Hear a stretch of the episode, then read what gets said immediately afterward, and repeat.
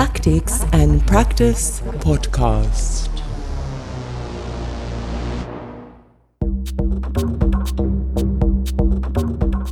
Dobar dan, everyone, and welcome to Tactics and Practice podcast, the audio extension of the Axioma Institute for Contemporary Arts discursive program of the same name, focusing on investigative art, society, and new technologies. Back in 2021, for the 10th editions of Tactics and Practice, writer and tech journalist Marta Peirano conceived and led a series of conversations with a range of world class thinkers entitled Reprogramming Strategies for Self Renewal. My name is Janez Fakin Janša, I'm the artistic director of Axioma, and I'm ready to share with you the recordings of that event, one episode at a time, once a week. The eight episodes feature Marta in conversation with Kim Stanley Robinson, Benjamin Bratton, Holly Jean Buck, Anab Jain, Kate Crawford, Joana Moll, Astra Taylor, and A.L. Baseman. This is episode number four, entitled Interdependence Post Human Politics, in which Marta talks with designer, artist, and filmmaker Anab Jain. The second part of the recording is spiced up by questions from post media artist Saša Spačal, architect Anja Planišček, new media artist Špela Petrič, and our dear online audience. If you missed the previous episodes, you can easily find them wherever you are listening to this one. So, without further ado, here we go. Marta Peirano talking to Anab Jain. The future, as we all know, is already here, but it's just not evenly distributed. This is the most famous quote I know about the future. And this is something I thought a lot about while I was, uh, when I met Anab Jain and her Superflux and life partner, Jon, in Barcelona, I think a year and a half ago, it feels like a century, when they had built an apartment for their son at the Center for Contemporary Art in Barcelona, but placing it 30 years in the future. And I remember thinking that the apartment was nothing like the future, at least from what I was coming from, because, you know, it wasn't white, it wasn't super clean, it wasn't like hypoallergenic, there wasn't classical music on the background, it looked nothing like the future. It was more like a super familiar and cozy and interesting and fun kind of mixture between a kitchen and a workshop and almost my teenage bedroom, I guess. And so since then, I've been really wanting to ask Anab how they did it. Like how, if the future is a science or maybe it's more like storytelling and what would be the tools of that science and how, you know, how can you make the future feel so relatable in a world that is changing all the time and so fast? So today we have Anab Jain and welcome to reprogramming and thank you for being here, Anab. Thank you. Thanks, Marta. Thanks, Janez, for inviting me. It's a pleasure. I mean, we know you're super busy because you're preparing your next installation for the Venice Biennale. So it is a double double lottery that we have you here. So let's get to it. First of all, is the future a science or is more like storytelling or what is it exactly? Thanks, Marta. Um, it's a good question.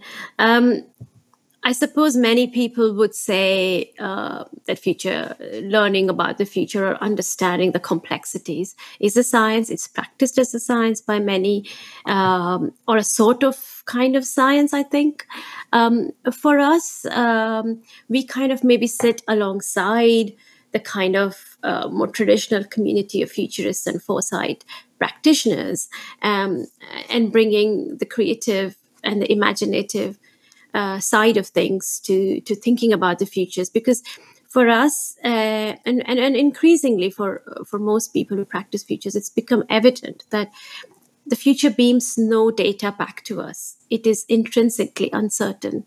And um, the best way to deal with such uncertainty is with creativity and imagination Um, it is to kind of equip ourselves with many possible options, many possibilities, and to explore those possibilities and trace those threads of possibilities back into the present to understand what sort of decisions we are taking today, what kind of actions are we getting to make today that would affect each of these possibilities. Um, so it is never a self kind of fulfilling idea that we, we get to know the future really well. There are many different futures, many different possible futures from different perspectives, from different people, from different territories, from different contexts. So for us, it's all about, you know, wide ranging processes of analyzing data, watching trends, scanning emerging technologies, but also looking for ethnographic and anthropological insight. Um, and, you know, really following intuitive hunches, exposing ourselves to new ideas, getting a sense of their emotional content, reflecting on our own emotional responses. Um, you know, all of this, what you might call weak signals. Um, and then it's about weaving. Often, what happens at that point in this kind of what process that you might call critical sense making, there is often a desire to then start slicing it into quadrants or into categories or into territories. And at this point, what we try tend to do is try and find connections, interconnections, and try to weave these together to create much more kind of complex worlds, possibilities, whatever you might call it. So, in some ways, we have this very expansive canvas, and quite often we, we zoom into a spot where a lot of these um, interdependencies correlate, and then we try and build that world for real. And that's how mitigation of shock, the apartment you were talking about, came into being super installation. It had a great impact on me. And I really like this thing you just said that the future doesn't beam data back to us. And and even in the image you can you can see this idea that everything that we see as the future is just a reflection of the present and ourselves, no? And we can choose we can choose to change ourselves in order to to have a different reflection from the future, I guess. But since you've been doing this for quite a long time now. I would imagine that in the last, I don't know, 10 to 15 years, you have become very good at choosing the right signals. So I am curious about what kind of weak signals do you do you find more prevalent or interesting in your own work where you promote creativity more than maybe other factors? Um, it's a really good question. Uh, thank you. Um, it's really hard to say which is a better weak signal as opposed to others. It's um, I think um, I I think we're we, we are interested in arriving at new and surprising places. We we we we, we really uh, think about po- the possibility space you know uh, what does it mean um, in in Donna Haraway's uh, language to stay with the trouble? What does that mean? It means that we are op- open to the to, to, the weird and the provisional. We are open to the uh, to the unknown and the uncertain. And and you know I think that's where the interesting things start to happen. So we we may have uh, something that is really strange but it's never seen in isolation. So if you take the apartment, for instance, it is the idea that there's a book called Pets as Protein, which is deeply provocative and, and difficult to digest it just but it is it is based on a certain amount of weak signals but it sits within the context of a familiar space which is the home. So i think it's about understanding that these these um, these ideas, these kind of things that are happening on the fringe of the possibility space, at what point and in what way do they manifest into our everyday life and into our lived experiences? And, and, and what we find really exciting is the is the is the idea of making it in some ways tangible in some ways experientiable so that it's not an abstract idea on a on a, on a piece of paper or, or on a slide but it's really something uh, that can be experienced and i think that that that's at the heart of a lot of our work Well, I must say, like coming back to that, that one of the pieces that I was also most impressed with was this spray that you built for I think the Abu Dhabi or the Dubai government. I, I don't recall yeah. right now, mm-hmm. where you literally compressed the air that they were gonna have in 35 years time if everything was to go on as it was. And this idea that that you can give enormous amount of data about how many people will die because of breathing conditions and how dirty and I don't know disgusting being living in the city will be. But it's so much better to have the spray and spray it right into the nose of someone to give him or her this, I guess, this reality bite in this case. And the, the whole idea of, of pets as protein or the this recipe for what like fox creole that we you had in the apartment. Uh, for me, I have been a vegetarian for I don't know for decades. It was definitely disturbing and, and thought provoking, and it made total sense. No, in a time where so many people are like just like learning to learning to use the ark, for instance. No, with the idea mm-hmm. that that will mm-hmm.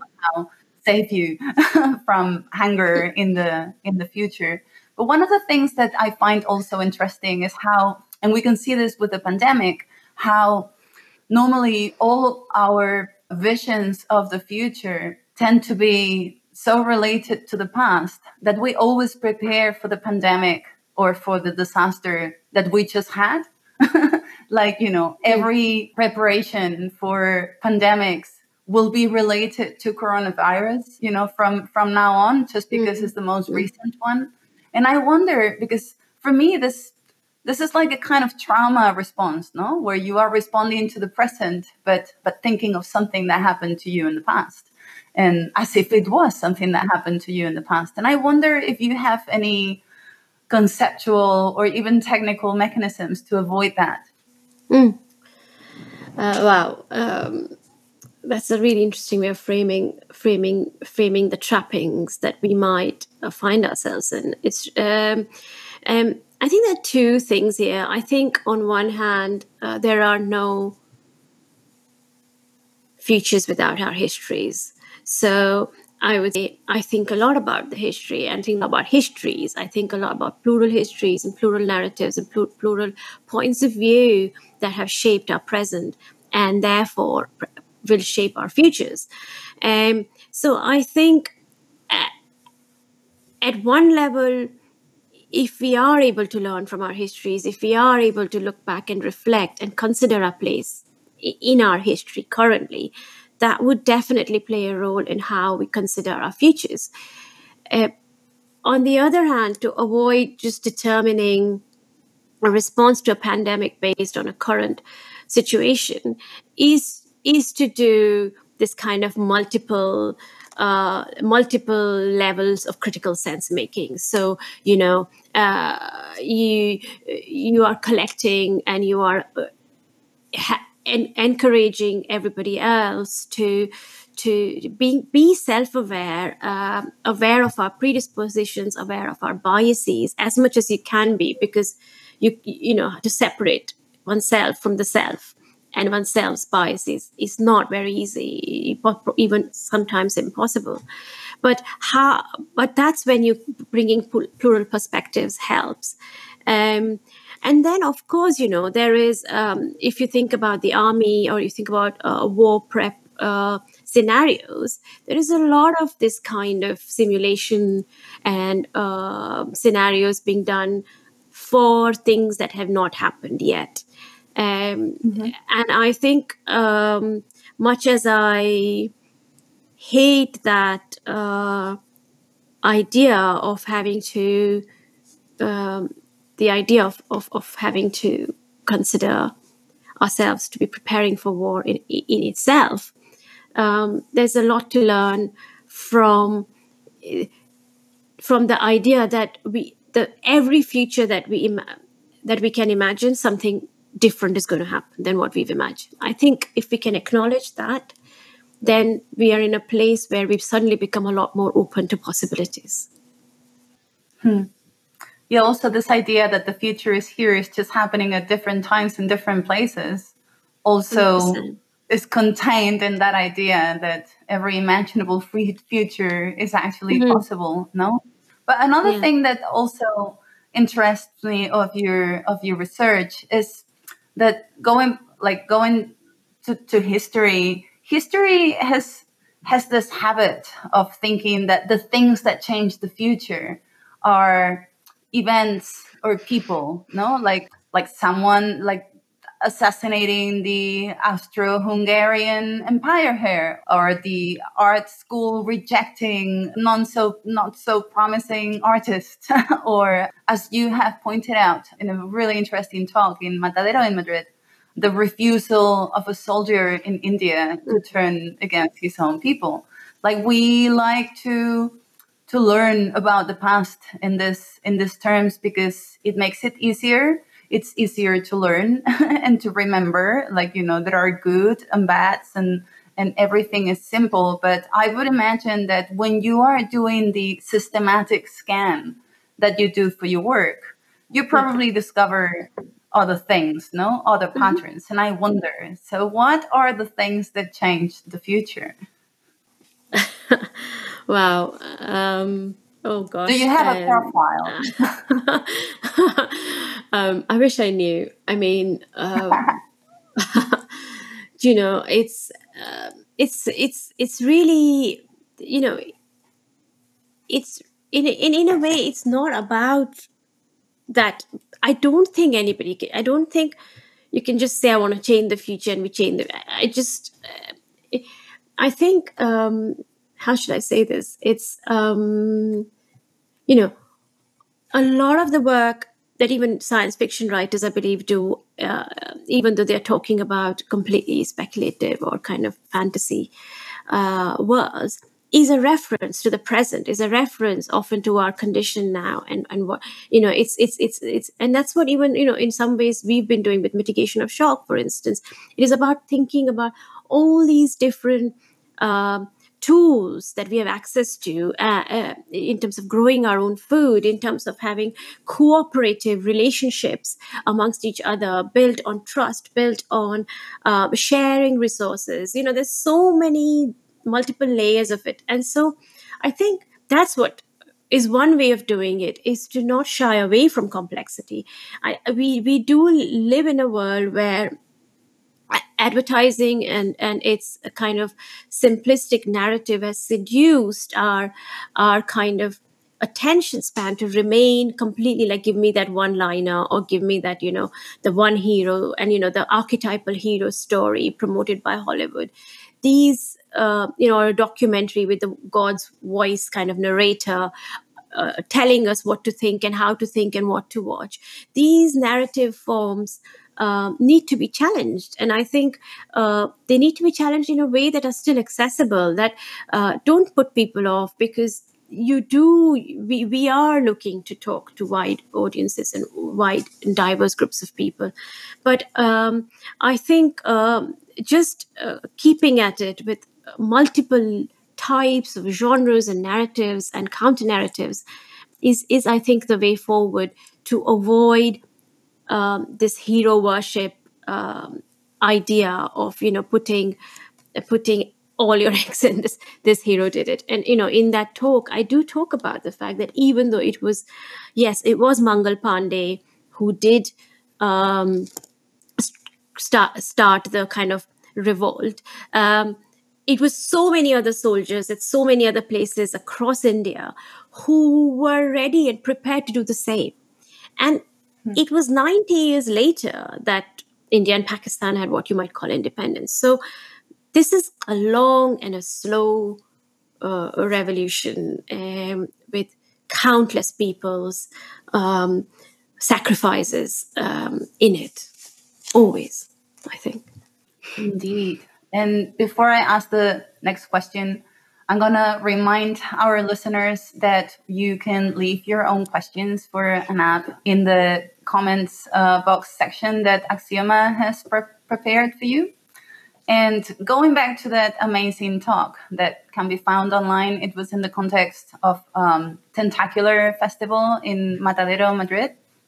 Like you started precisely with the supposedly, as you just explained, rebellion of one man that triggered the revolution, but what you wanted to talk about. that was your introduction to what you call the fungal revolts, which already in its concept is such an amazing idea and such a promising scenario, no?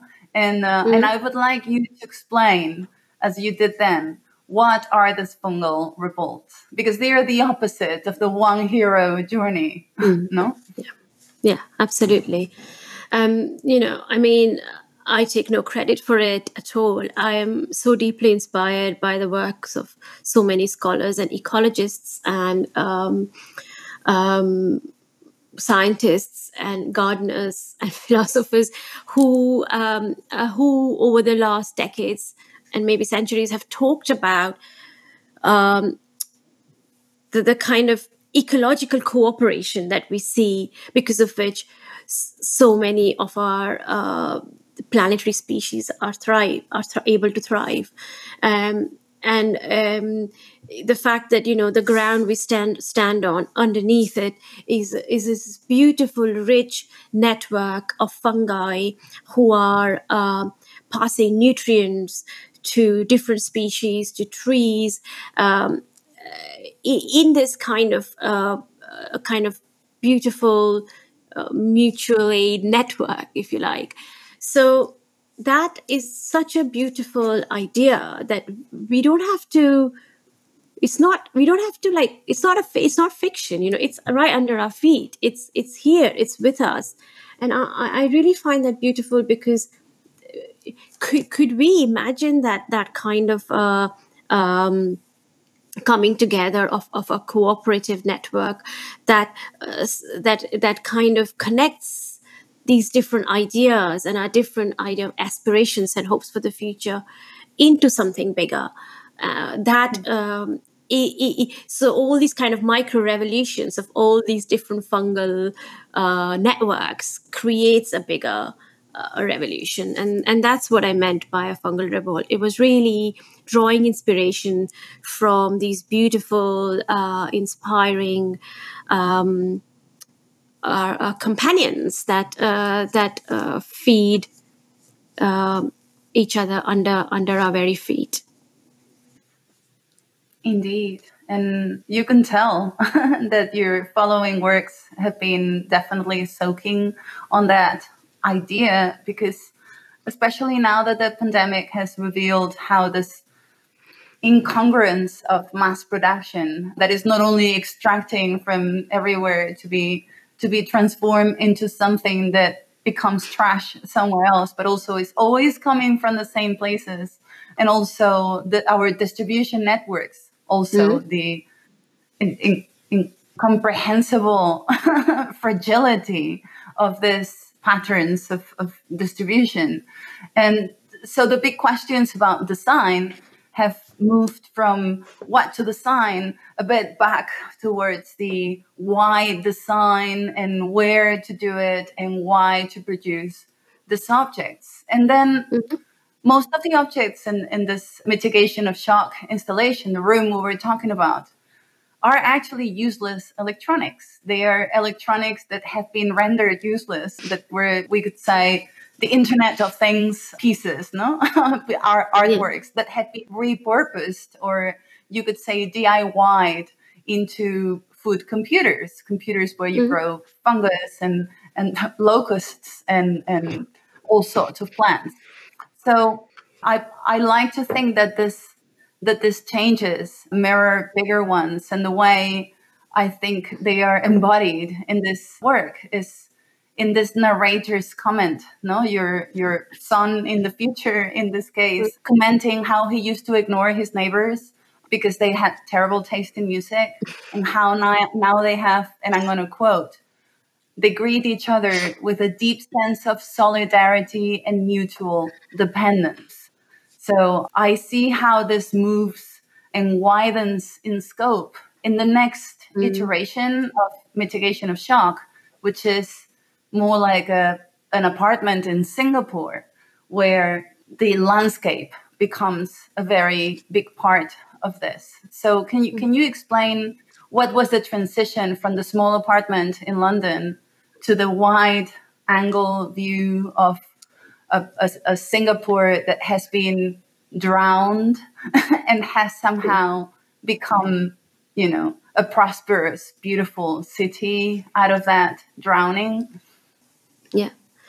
Um, it's really interesting because, you know, for us, actually, even the London apartment was, we saw it as hope, as a hopeful uh, apartment, even though it was labeled as dystopian. Um, and mm-hmm. it's really interesting that the Singapore one, as you describe, is full of hope because, you know, just before the uh, really tragic wildfires in Australia, a lot of visitors who would go to Singapore, um, Art Science Museum would um, would talk about the fact that they cannot imagine such a living in such an apartment that it felt so dystopian.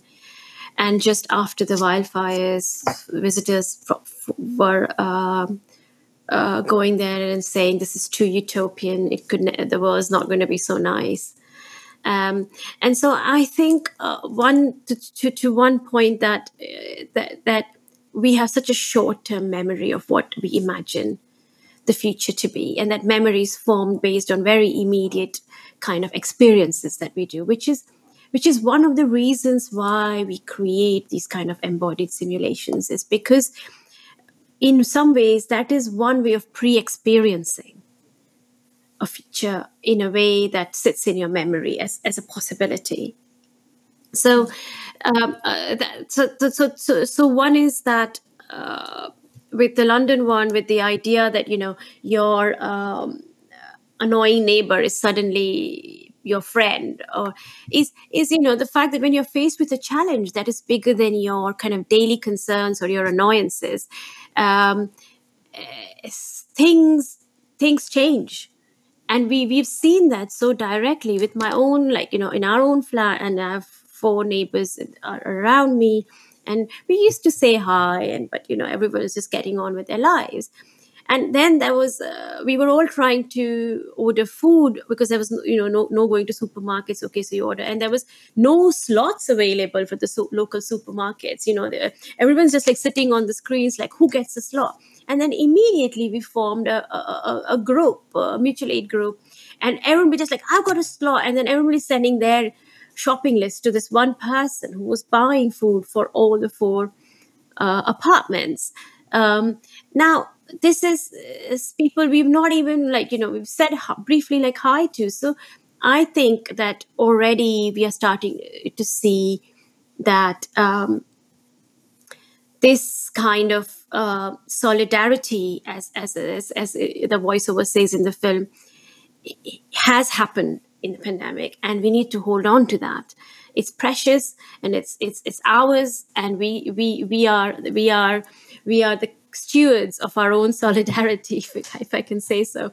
Um, and with the Singapore one, uh, the one big difference is that we were really by then so kind of embedded in in the idea that what we were creating was not this perfect end result as a design product which is an object or something but when the thing, the artifact is a living organism and it's so capricious in nature. How do you work with it? And we're very inspired, as we have been in the past, with the principles of permaculture and uh, companion uh, health of species and uh, working with waste. And so that uh, apartment is a multi-species microcosm of sorts, where you're not you're not having things growing on the periphery, but you are living in and through and within all the different plants and species who are growing your food for you you are looking after them. There's a real kind of reciprocity in that relationship. And that reciprocity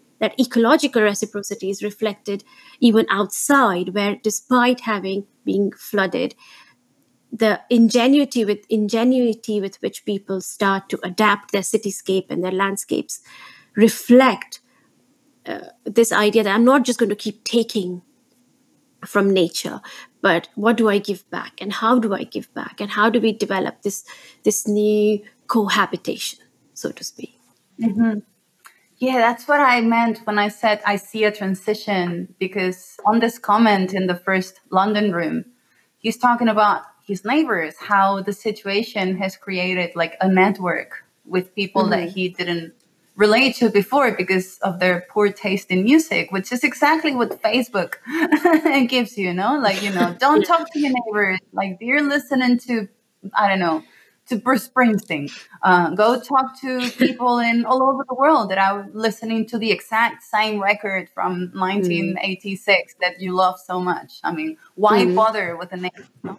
And mm. um, and yet the next one like expands this solidarity to the outside, to non-human entities. No, it, it opens mm-hmm. the door not only to the neighbor to the human neighbors, but also to the non-human neighbors, including those that are the primordial, you know, wrath of God, which is the flood, like the flood being our most mm-hmm. ancient uh, fight against the elements. Like the elements stop being the elements and become one of us. Mm-hmm. And this is this is the reason why I thought of of this Kim Stanley Robinson novel where instead of mm. floating Singapore, he floats New York City and um, yeah. and big section of the city is underwater and it becomes real fun. But uh, but when I saw it, the thing that brought to mind was different. It was more like Belgrade, mm. like this. I'm I don't know. Maybe this is super controversial. I'm, I'm sorry in advance, but but when I saw Belgrade a few years ago, I was so like stricken by its beauty, and its beauty mm-hmm. came so much from a city that has been devastated and then mm. has been taken over by luscious grain. And I thought how the Japanese always fantasize about this, like the post-nuclear culture in Japan has a lot to do with like robots ruling the world, but the world being like a forest. and your piece made me think of all these things at the same time. And then I was checking the installation that you're preparing now for for the Biennale.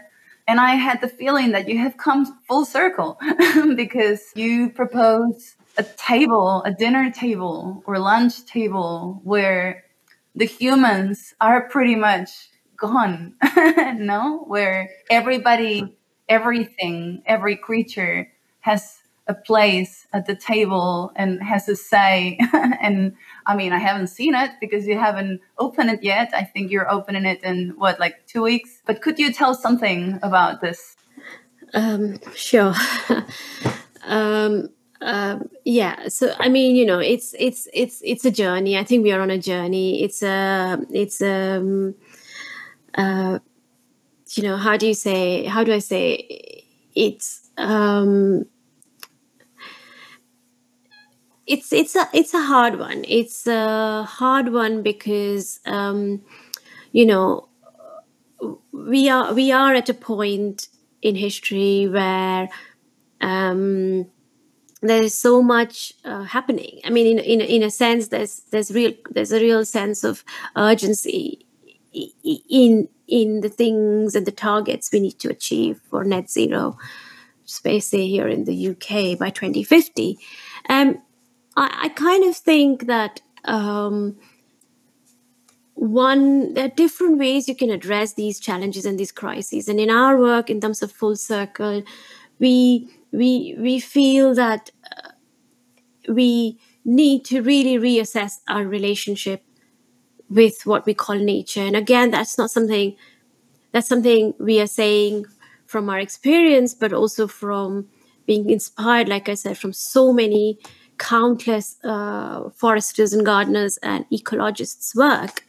Um, to say that you know, um, to, to to if we are able to conceptually really rethink our place the, on the planet as a human, as one species among many, um, that is uh, that will require us to uh, really re, re, really shift and change how we live how we live how we relate to each other the relationships we have. If we start to think of other species as our companions as our comrades as those we uh, share the planet with then we cannot think of nature as a resource we cannot think of um, it as something we take from as much as we want to whatever extent we want. Um, and that is a conceptual conceptual shift. And works and stories and narratives and films and um, ideas in the cultural domain that help sh- spread these ideas around um, ecological codependence or interdependence. Um, I, I, believe are critical in, in, this in this time as we as we shift towards addressing some of the biggest crises we face. Indeed. Um, or even we could say that we need to stop saying nature, no, as if it was something other than absolutely, us. Absolutely, uh, It's really interesting because management. Yeah, sorry to interrupt. Sorry. No, I was your your thing about like talking. Let's talk, not talk about nature is really interesting because I was reading I was listening to a podcast, I can't remember the other day when they mentioned that, um, you know, in many indigenous communities, there is no word for wild mm-hmm. uh, because, or wilderness, because uh, the community is uh, is part of the wilderness with everything else. So there is no separate word for for wild uh, because it's not a separate thing outside of the unwild or the non-wild. so and that was again, you know, really beautiful and inspiring uh, to think about, especially because we were, you know, toying. We, we were so kind of there's so much about the word around rewilding and the politics of rewilding that is going around right at the moment, which is a separate conversation, but really interesting. And I think about it a lot. And I'm, yeah, we, we're really at this point really experimenting not just at a conceptual level but with materiality with with with story forms with genres with with experiences to try and uh, craft these kind of ideas about uh, ecological interdependence yeah. Also, this story that we're telling ourselves that we are other than nature and that now we're done with this one, we can just go somewhere else, no, like Mars, and mm. somehow mm. start start fresh again. A very narcissistic project, no? Like, you know, to always start things and then and then leave them behind when they get broken or they are broken mm-hmm. by us. But also there is this idea that, that this Lynn Margulis idea that if we are as we seem to be, the, the microbe that overgrows the you know the the plastic like the container we won't last long and in terms mm-hmm. of the planet and the species that inhabit it we haven't lasted that long i mean our history is very short compared to mm-hmm. to most stuff in the planet and so if we don't learn to not over crowd our place, we will disappear much faster than most of the other species because there is so much talking about the sixth extinction, which is obviously mm-hmm. happening, mm-hmm. but we keep talking about it as if it's again something other than mm-hmm. us, that we are not distinguishing it, and that we are not being distinguished with it, that we are mm-hmm. somehow separated from it. So I wonder from this perspective, how optimistic do you feel? Because I somehow I, I feel very optimistic, but I find it hard to explain why when I when I sit down and, and consider all the premises. Hmm.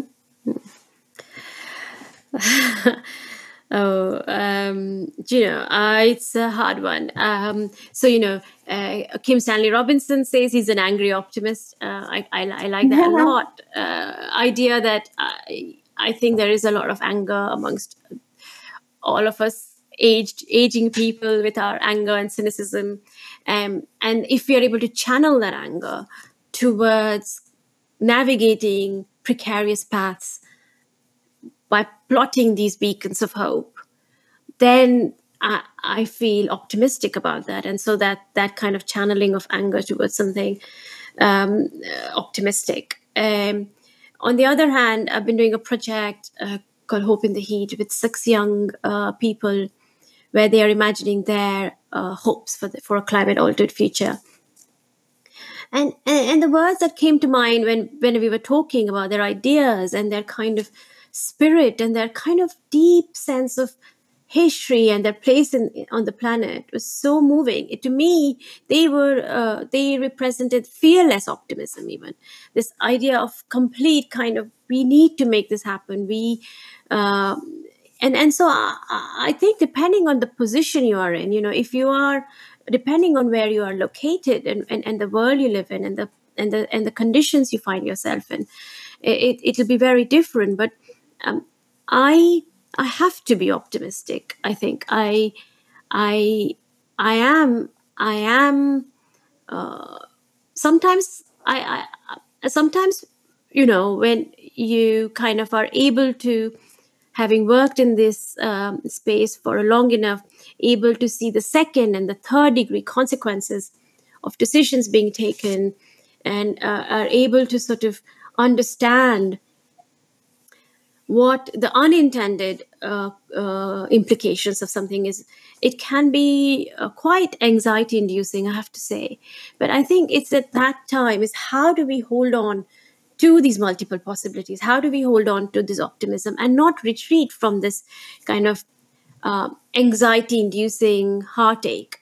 That i hmm. find is is is perhaps uh, perhaps the most challenging part of doing the work we do, but also perhaps the most invigorating in many ways. Hmm. Well, you're not the first that talks about how there's a new generation that has a different approach that is less angry. And I wonder if this has to do with the fact that most of us, like our anger is somehow coming from a lot of guilt too, because we are the generation that transitioned from everything is fine to everything is fucked. so I guess we carry a lot of guilt from our own mm. contribution to it, It's is something that a new generation, the youngest generation, doesn't have. And so that energy can be can be placed somewhere else. I wonder. Mm. But I mean, you described the work you do as a slow form of critical activism. And so I would like to finish this conversation and I want to remind our listeners again please send your questions because you know we're running out of time and I forgot to say it before. Please send your questions, put them in the box that Aksioma has left for you and Nature will read them later. But going back to me, how can we how would you say we can train our future sense or our predictive minds or our storytelling machine to become the kind of activist that you are? This kind of to, to engage in this slow form of critical activism?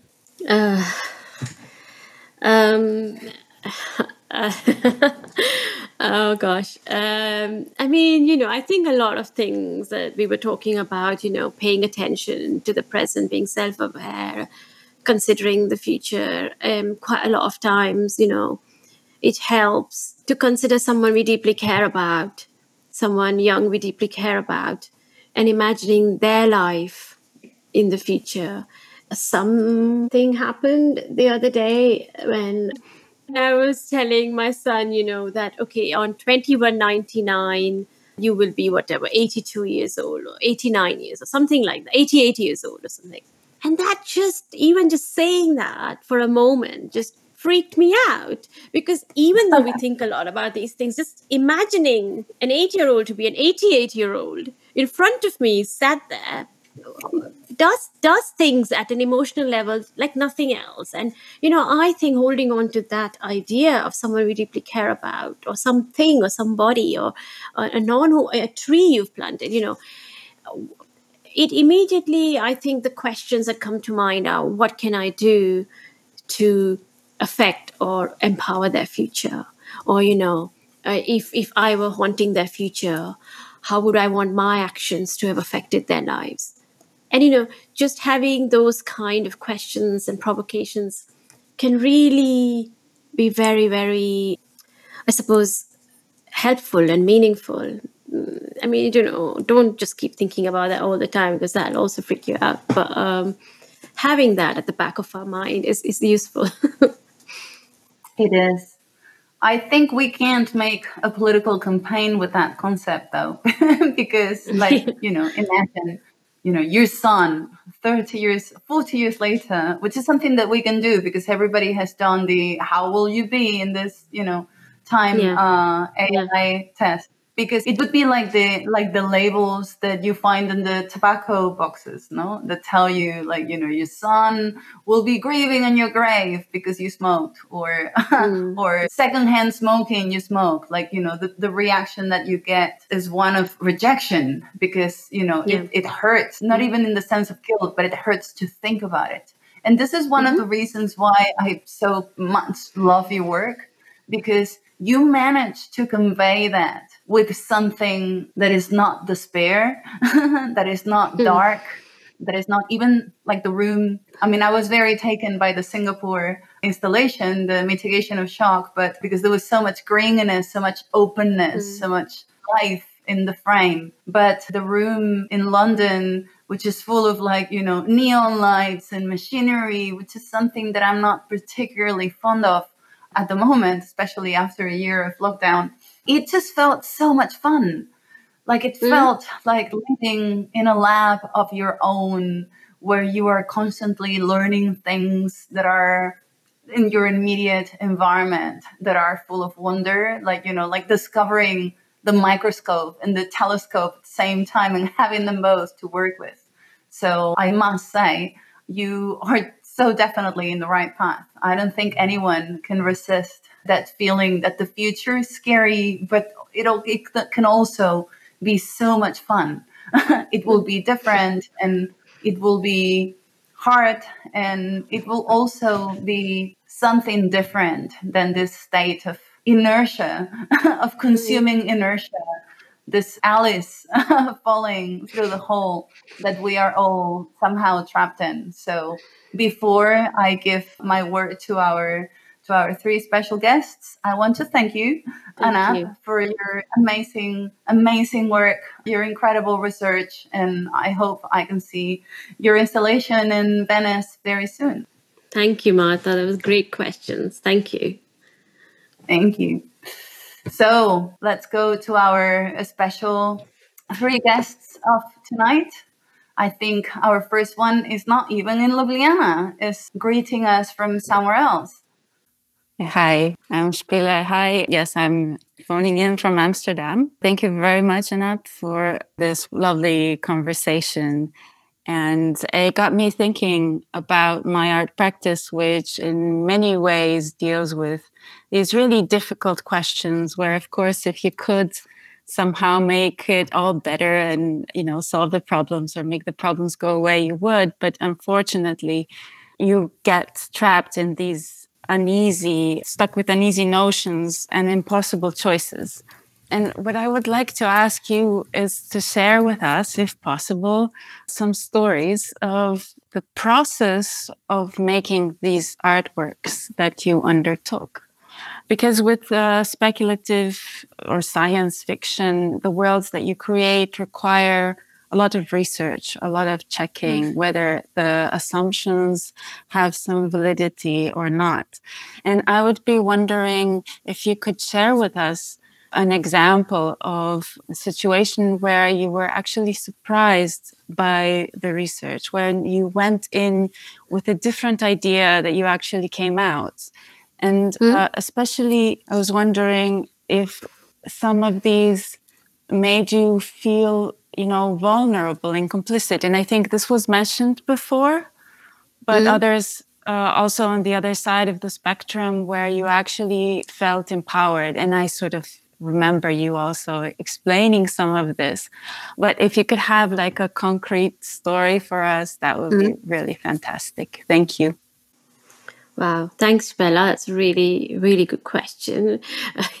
Big one. Um, uh, I you are really it's really it is true that you know at no point are we suggesting that this is the future or this is you know so it's one possibility and and that process of what stays out and what stays in when we have this real breadth of um, data and research and insights and interviews is is that we are also storytellers and we we are trying to tell a story and and and and um, create this emotional resonance because uh, it is not trying to it's not about trying to tell people that this is a, a future or an apartment in the future in london that you'll find yourselves living in.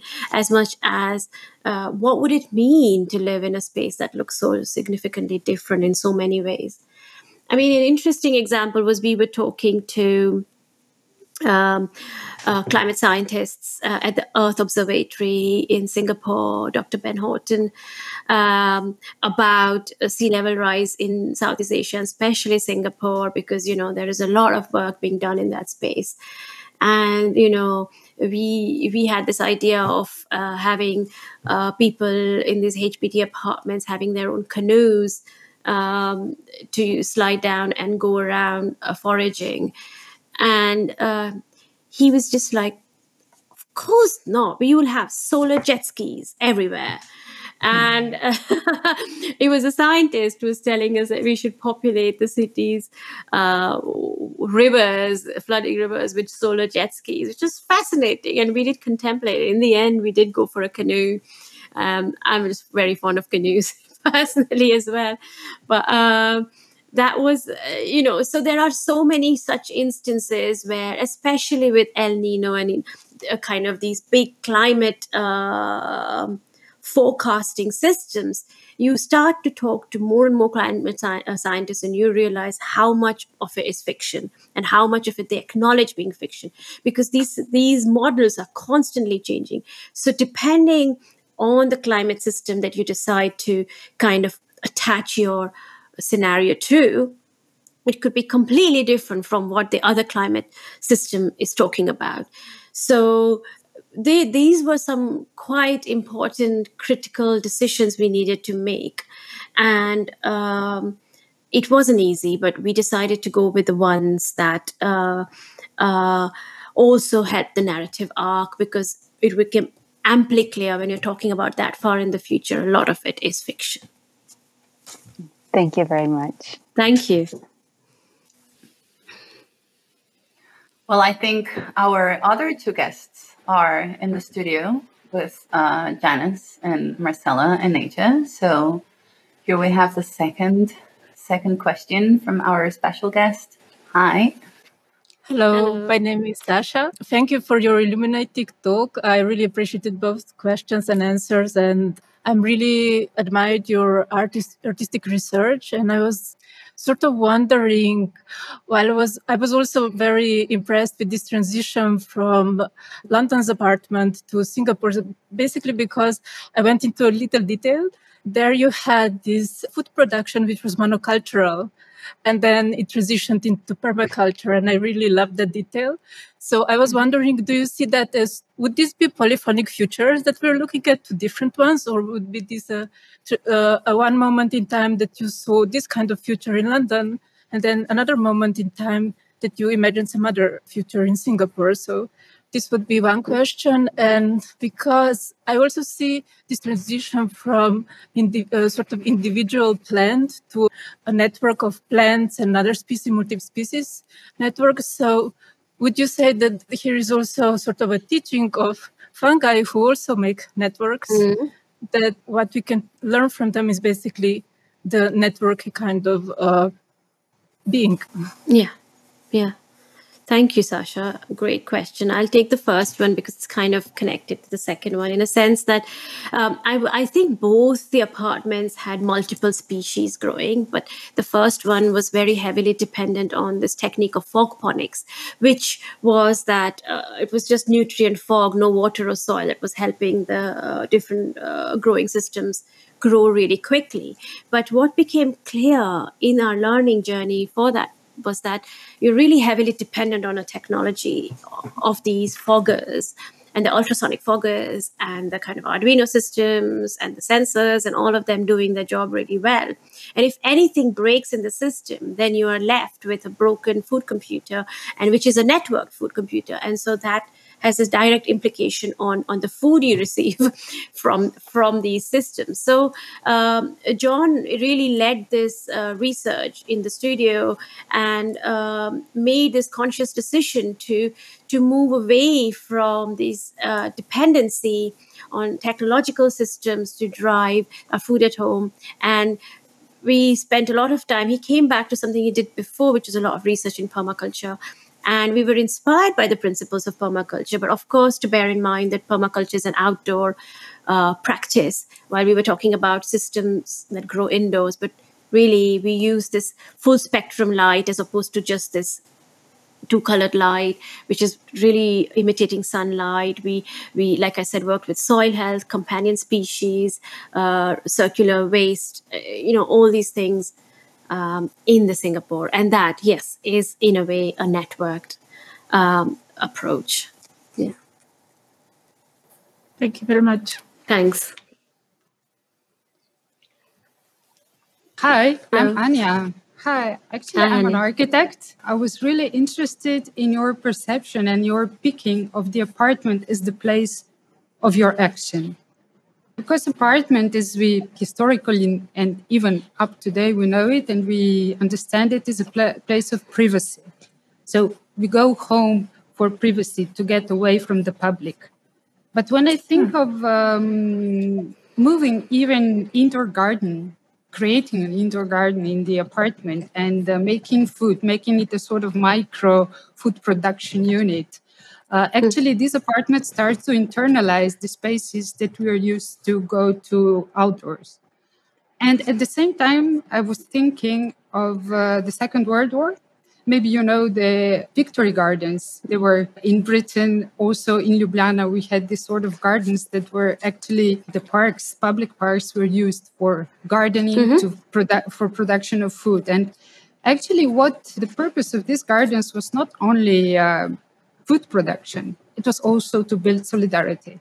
It was really mm. to sort of build up spirit of, let's say, uh, within the hard times and mm-hmm. this is what made me think why you mm-hmm. chose, why did you choose the apartment as an indoor mm-hmm. space for creation of new solidarity? Or can the mm-hmm. apartment as a private space can become a place of solidarity and for the solidarity? Wow. Thank you, Anja. Um, yes, uh, really good question. Uh, we uh, our intention of uh, using the apartment or a domestic space or domestic private space, as you said, was precisely because we wanted to bring, make this very amorphous idea of climate change into something that is truly relatable and is is is emotionally uh, experientiable at, at a very direct level. And uh, we chose to think about it from the lens of food because uh, it's something we can all relate to, but also our domestic space that we live in. So it, we really wanted to make it a personal experience, which is why it was definitely uh, the domestic space as a home and a home that might have to live in a climate altered. It is it is belonging to a certain group of individuals who have decided to live together or a single individual. Um, the other thing to say was that we were a lot of our the data that uh, we were looking at around the climate uh, change uh, scenarios was deep uncertainty around external weather conditions, very fragile uh, supply chains, and so the, the the the the idea that you might have crop growing outside, but you just don't know what you'll get, and therefore we were keen to explore the possibility of something that you could grow indoors. And that's where the whole kind of journey started for us. And it's really interesting you mentioned the idea of solidarity because, at a fundamental level, we imagine every home to be very different and to be growing, to be able to grow very different things at very different scales. But that there being a growers network, so there was actually a growers network data and details in the apartment as well, where people were sharing. Um, uh, uh, produce and sharing you know what what they have excess of in exchange for like an allotment sort of thing. So very interesting overlaps between a public and a semi-public to private space a public space. Sorry. Okay. Thank you. Thank you. Well i mean it's kind of interesting also that your third well it's not a mitigation of shock but your new installation for venice is called refuge for resurgence and the Biennale mm, theme this year is how will we live together? And it's not an apartment, but a forest. No, it's placed in a forest. So it's like you've been somehow opening doors and windows until you ended up in the forest, I guess. So now we have our beautiful Nature. Hi, Nature. How are you doing? Hi, Marta. I'm doing great. Uh, thank you both for this compelling discussion. I loved it. And Anab, I'm deeply fascinated with your work. We have selected three questions from the audience today. The first one coming from Nika Machnitz. They ask In what way can rewilding be understood as a retreat from designing or programming processes? What should not be subject to design? Um, that's a really good question. I have to say, I'm not an expert in rewilding, and I would not be uh, saying anything that would make, uh, like you know, scientific sense in this sense. Uh, in a sense, rewilding is a complex process done by uh, practitioners who've been doing it for a long time. Um, what I can answer to is the fact that no, everything doesn't need to be designed. Um, maybe that's where the problem lies. And I'm up for all the undesigning we can do. so I'll leave it at that. That's a good answer. Um, Thanks. well, uh, Mata asked the following question How can we motivate people to take action but not scare them or leave them feeling completely hopeless in the face of the challenge? Yeah i get asked that all the time. I think we ask each other that all the time don't we? Like how how and it's not easy. It's especially not easy because you know whilst uh, with covid we can see some very obvious loss and grief and anxiety. There's so much hidden that we can't see. So you know i think this idea that come what may let's cope with whatever comes our way and let's not let's brush all our uh, anxieties and, and grief under the carpet. Uh, I, I don't think it is easy. I don't think it is easy to say that um, uh, take it on the chin kind of a response. But at the same time, um, I think uh, if we are able to understand the scale of challenge, which is often hard in itself, uh, we we we have to, I suppose, um, think about what we deeply care about and find the motivation that we can to to to to to to to, to rise to that uh, challenge. It's it's um, with a caveat that, that none of this is uh, even remotely easy. And for our third and last question Jana asks for an angry optimist is it important to imagine both utopian and dystopian futures and why? Thanks, Jana. I mean, you know, uh, I try and I don't think there's any such thing as complete utopia or dystopia. So um, I think that's gray space in between is the space for the angry optimist to say. In I don't.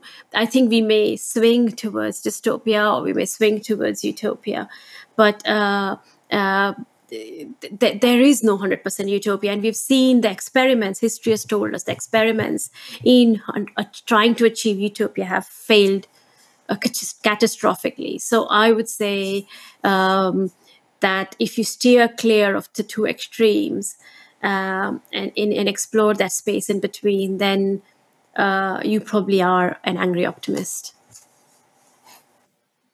Thank you. Thank, thank you for thank you. all the answers to our questions. And uh, I give the mic back to you, Marta. Well, thank you, Nature. Lovely to see you as always. And I think we have come to a close. So, again, thank you all for watching. Thank you for being interested in science and the future and all the possibilities that Anab Jain and Superflux bring us. And and very and most especially, thank you again, Anab, for making some time to talk to us. I am so looking forward to seeing your ex- installation and get to understand this possible forest, this multi-species encounter that you are building right now. So Again, it was a pleasure and an honor, and I hope to see you very soon in the flesh. Great. Thank you, Marta. Thanks for hosting me and for a great discussion. Thanks, Aksioma, for inviting me, and thanks everyone who tuned in. Thanks so much for listening, everyone, also from my side. Next week, we are back with Marta Peirano and Kate Crawford, researcher, writer, and expert on the social and political implications of artificial intelligence. As usual, the conversation will be enriched by questions from our special guests. Reprogramming is a podcast series produced by yours truly, Janez Fakin Janša and Marcela Okretič for the Aksioma Institute for Contemporary Arts discursive program Tactics and Practice. All episodes were edited and mixed by Gašper Torkar, who is also the author of the amazing original sound and music. The whole thing was coordinated by Sonia Gardina and realized in the framework of CON's platform for contemporary investigative art. For more information on the context, participants, and partners involved, see the link in the description. You are, furthermore, welcome to visit aksioma.org, where you'll find a wealth of free content, including the book version of the reprogramming talks. And if you like what we do, please consider supporting us on Patreon or by making a donation, but no pressure, of course. That's all for this episode. Greetings from Ljubljana and Nasvidenie.